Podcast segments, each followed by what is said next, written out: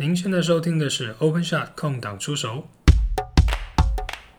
Welcome to Open Shot Basketball Podcast. All right, let's go. 欢迎收听 Open Shot 空档出手，我是 James。今天这一集呢，要跟大家来聊聊如何使用数据以及影片分析来帮助一个新的球队，尤其是新成立的球队，或者是呢，你是一个新的教练，你要到一个新的球队，你要去接手，那你要怎么样让在一开始的时候可以导入数据分析的系统，告诉这些球队说，哦，我这个教练是非常重视数据的，那我们这个球队就是会用数据来当做一个评断的标准。我们不管在练球的时候还是比赛的时候，我们都会非常重视数据这个概念。我们用利用数据以及影片来检讨我们球队上在进攻级以及防守上的缺失，那并且利用这些来改善。那今天就是要来告诉大家说，如果是我的话，我会怎么做，以及我们过去在职业球队的时候，我们是怎么做，来利用数据来告诉球员说，我因为我们要达到什么样的目标，那也也利用数据来让球员有一个可以改善的一个目标。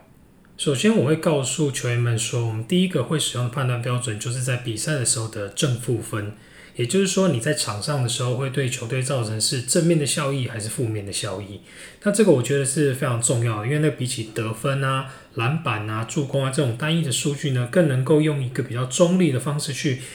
考量说这个球员对球队到底有没有帮助。因为其实正负分的组成就是这样。那当然，它还是可以区分到更细的，包含说进攻的正负分以及防守的正负分，来去进而判断说每个球员他的强项是在进攻还是防守。但总的来说呢，正负分是一个可以用个比较客观的角度去看看说，诶，这个球员他上场了，他在这场比赛，他对球队到底是正面的效益还是负面的效益哦？那这点也可以让球员说追逐，说我不是追逐一定是得分很多，或是我要追逐篮板很多，或是助攻很多，这些其实都不是一个应该去注重的方向，应该注重说我如何可以帮助球队赢球。有时候正负分很高的人，他不一定是全场得分最高的那个。有时候可能一个人得了三十分，那但是他球他身上的负分可能是负十六或负二十，这个其实其实我们在 NBA 看到很多了，很多的得分好手呢，他未必呢对球队就一定是一个正面的效益，可能他在防守端缺失更多，导致他负分很多。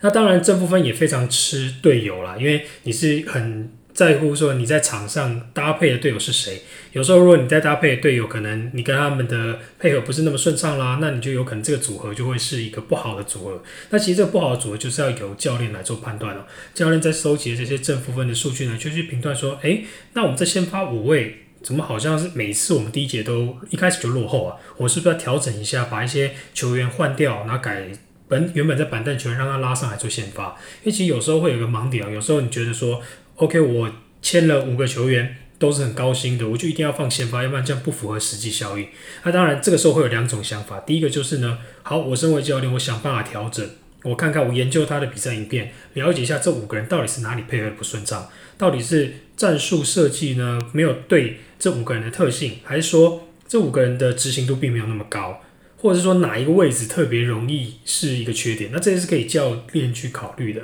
那另外就是，如果这五个人真的搭不起来，比方说控球后卫跟这四另外四个人就真的搭不起来，那可能换一个控球，诶，有时候就很神奇哦，啊，就是怎么突然好像换一个人上来，他可能平常是板凳的，没有那么起眼，但是他跟这个先发另外四个配就是非常的好，那这个时候就可以慢慢去找出一个所谓的先发轮廓，那这也是这个就是教练在判断说，诶，我要如果运用正负分来组来组一个比较好的一个呃先发阵容，或者是。呃，第二阵容就是我要用什么样组合派上场是比较有帮助的。那要让球员知道，就是说，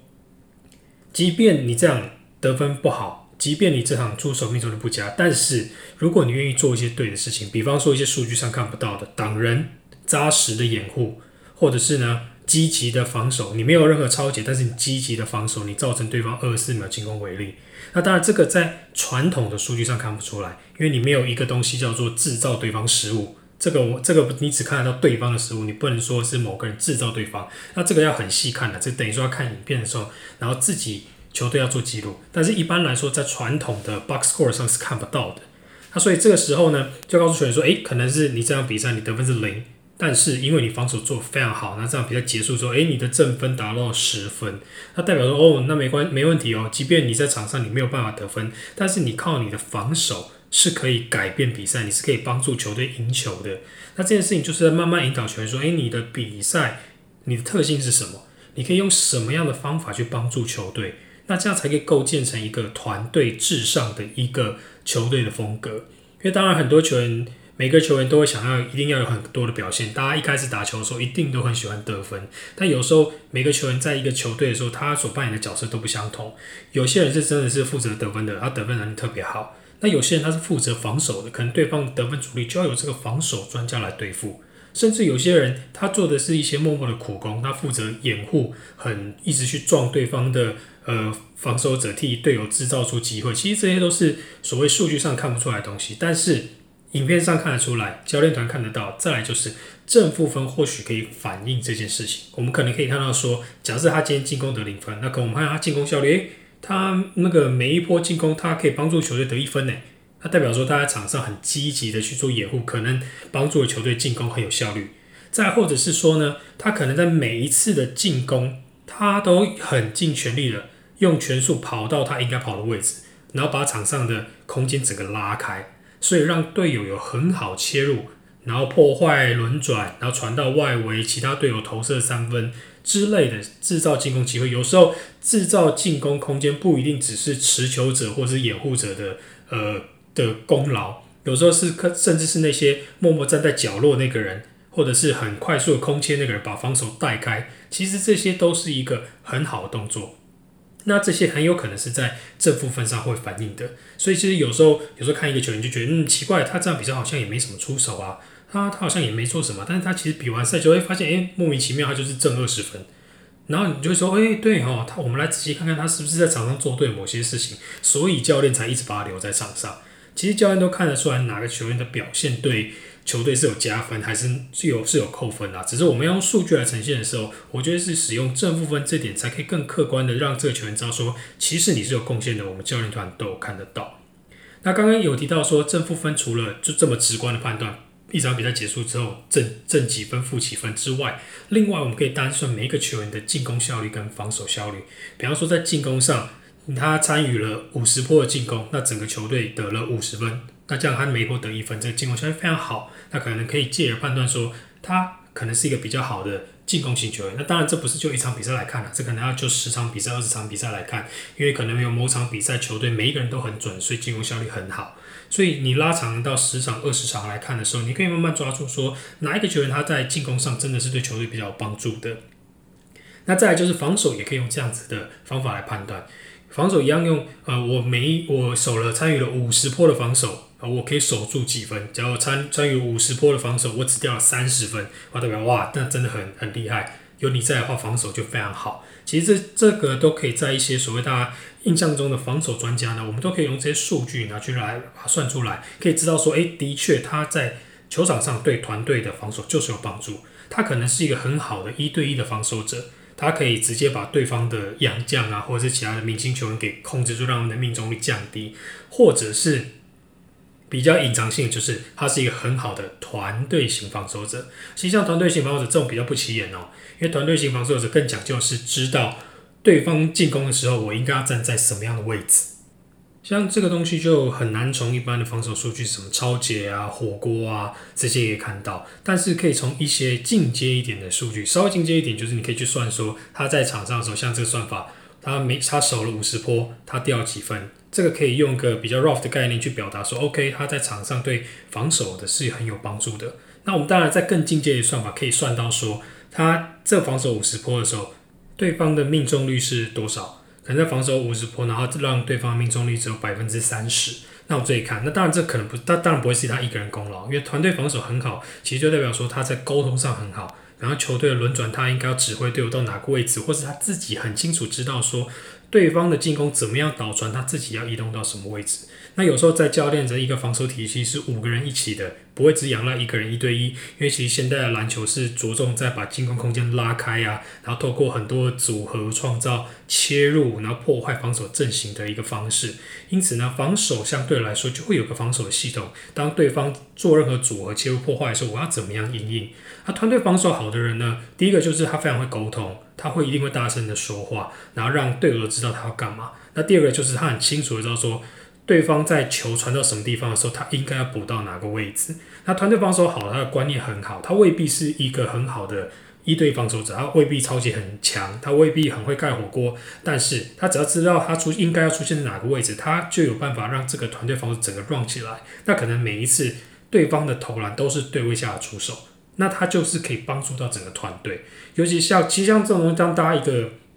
耳熟能详啊，大家会觉得说，哎，Draymond Green，很多人说，哎，他防守很好，但但到底好在哪？可能看不出来，他不是很会超级啊，他也没有很会盖火锅，不够高啊。他其实最会就是指挥，他很清楚防守的位置，他自己要站在哪里，他队友要站在哪里，他甚至可以告诉队友说，哎，这球你要去哪边，他可以去推动队友，推动整个球队的。防守的轮转体系，所以他是一个非非常好的防守中枢型球员，他可以很善于沟通，很善于指挥队友。那这些就有办法去显示在呃，可能在防守上的数据。用一些进阶数据正负分来表达，或者是防守效率来表达，那有可能就可以推算出来说，哦哦，他在场上对防守真的是很有帮助的，或者是他在场上对进攻是真的很有帮助的。其实这点也就是可以说 d r a m o n Green 这边看到他的进攻，可能他独自进攻能力也不好，但是呢，他因为他很善于导传，很善于引导队友，那所以呢，勇士队的进攻都会把 d r a m o n Green 放在场上。因为他是一个很好的呃第二控球者，那其实这些就是一些所谓的无形的数据，就是你在看传统数据的时候，你觉得说啊这个球员怎么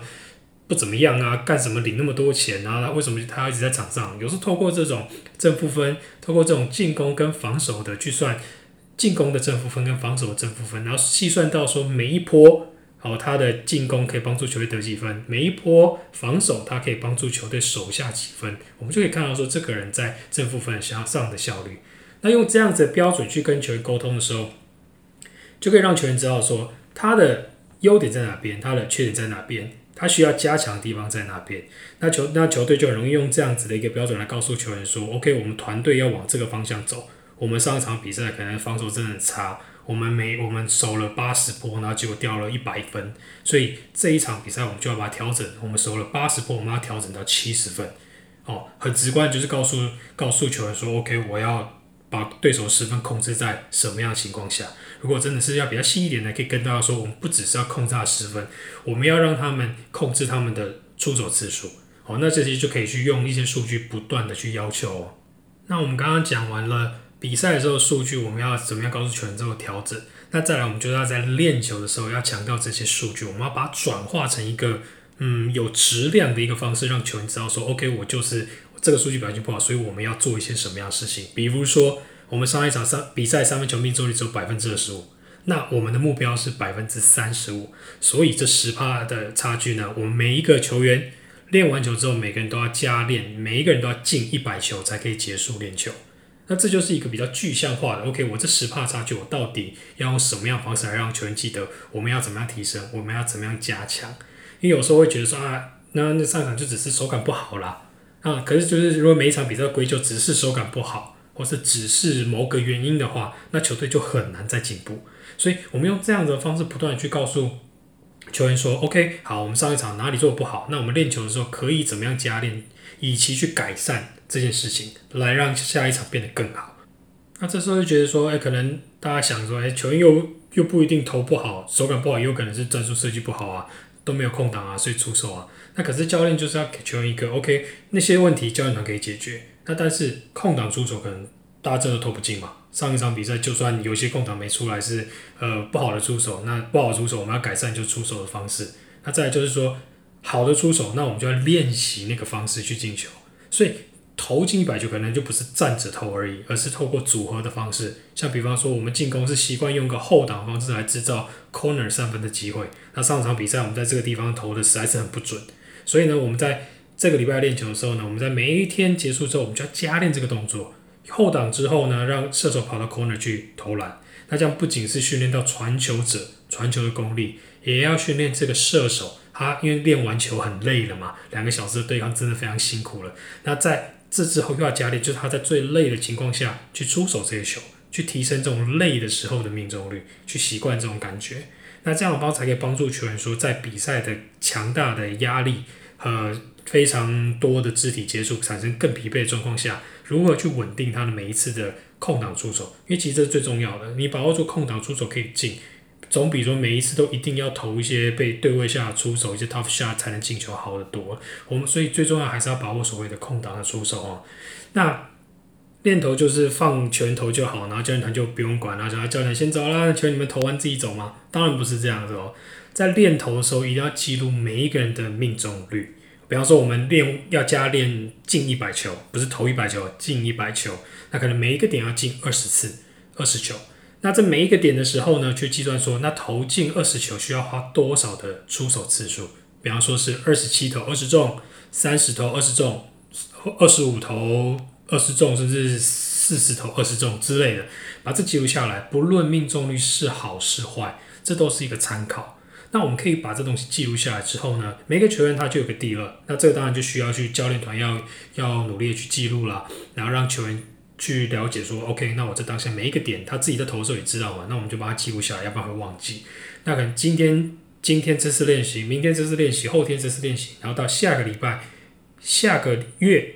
哦，随着赛季的进行，我们一直有统计这些数据，那我们就可以去判断说，哦，这个球员他哦这个都地方有没有进步，这个外线出手有没有进步。那让球员变成一个习惯成自然的动作，那到最后也可以给他们看。那给他们看的时候呢，可能全队都看到说，哎，彼此的投篮命中率是多少？那那也那球员这难免会产生一些简良性竞争啦。可能有时候会觉得，哎，有点不好意思，我命中率怎么比谁差？哦，我是我定位我自己是射手，可是我命中率怎么这么不好之类的？那可能促进他们说，除了这个练球玩的这个投篮，搞不好他们会愿意比较早来练球，那先练习投篮。为了提升自己的命中率啊，就多花一点时间做自主训练。其实这也是教练想要去鼓励球员的地方，不仅是呃，只是一种还好一个大家一开始听过觉得好像是惩罚性一个东西，可其实教练要做的就是呢，要想办法引导球员去让自己变得更好。所以这是一个目标。进一百球，其实大家会觉得进一百球很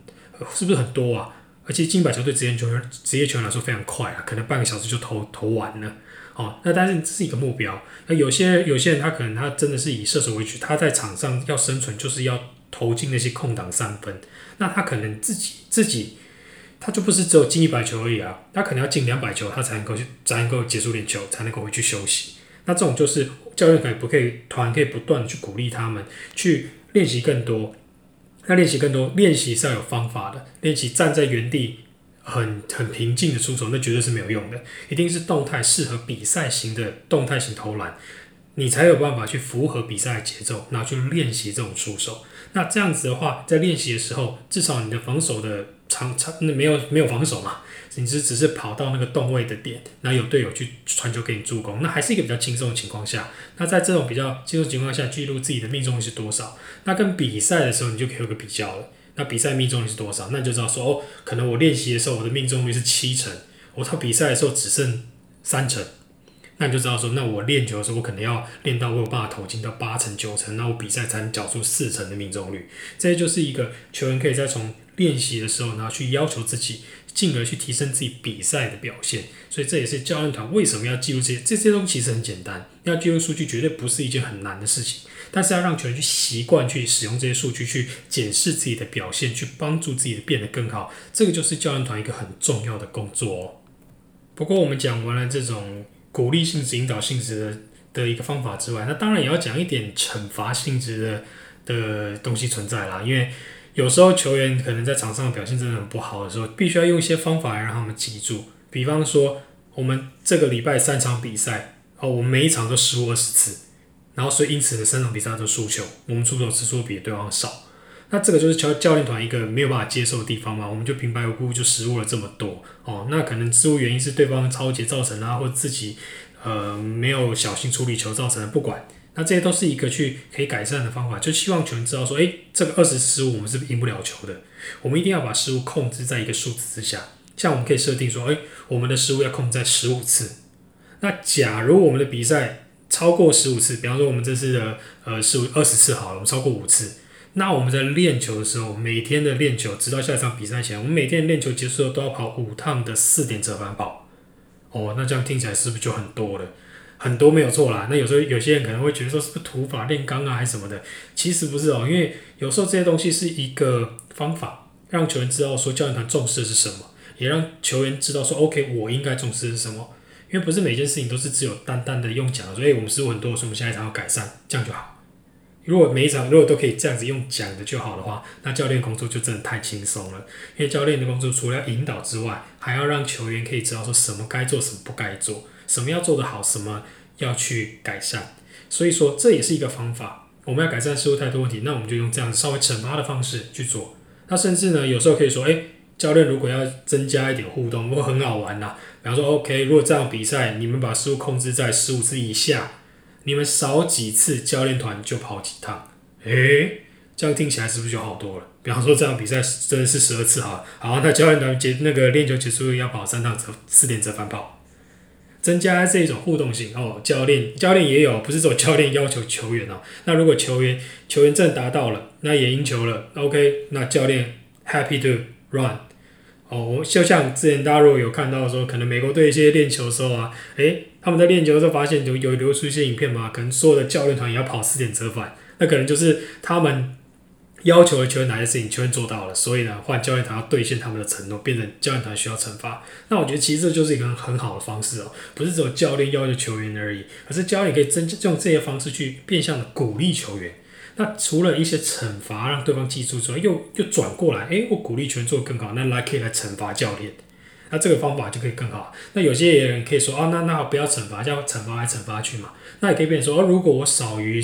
少于十五次失误，我变十二次、十三次，教练团就请大家喝饮料，诶，或请大家吃饭，这就是一个另外一个方式，奖励的方式。其实本来带球队就是要有这样的风格，你要你要可以去激励球员，你要可以去奖励球员，你也要可以去惩罚球员，去用各种不同的方式让球员对于比赛，他可以知道说什么东西我要重视，什么东西我要改善，我要怎么样让自己变得更好，让自己变得更好，球队就会变得更好。只要每一个人好好的做好自己的事情呢，球队呢就会变得很好。不是说每一个人都要牺牲自己的全部去成全球队，不是这样的意思。是每一个人把自己分内的事情做好。我要做到教练团要求的事情。我是后卫球员，我的目标减少失误，我可以创造队友的机会。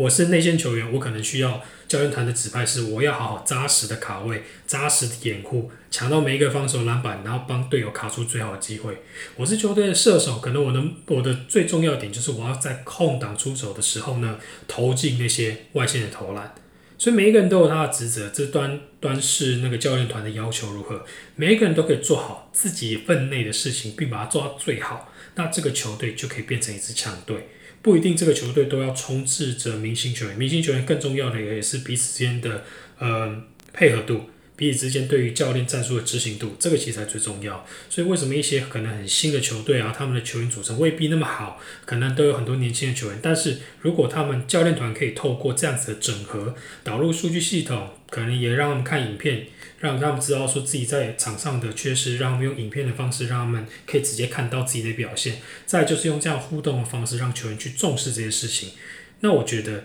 一个新球队用透过这样的方式去。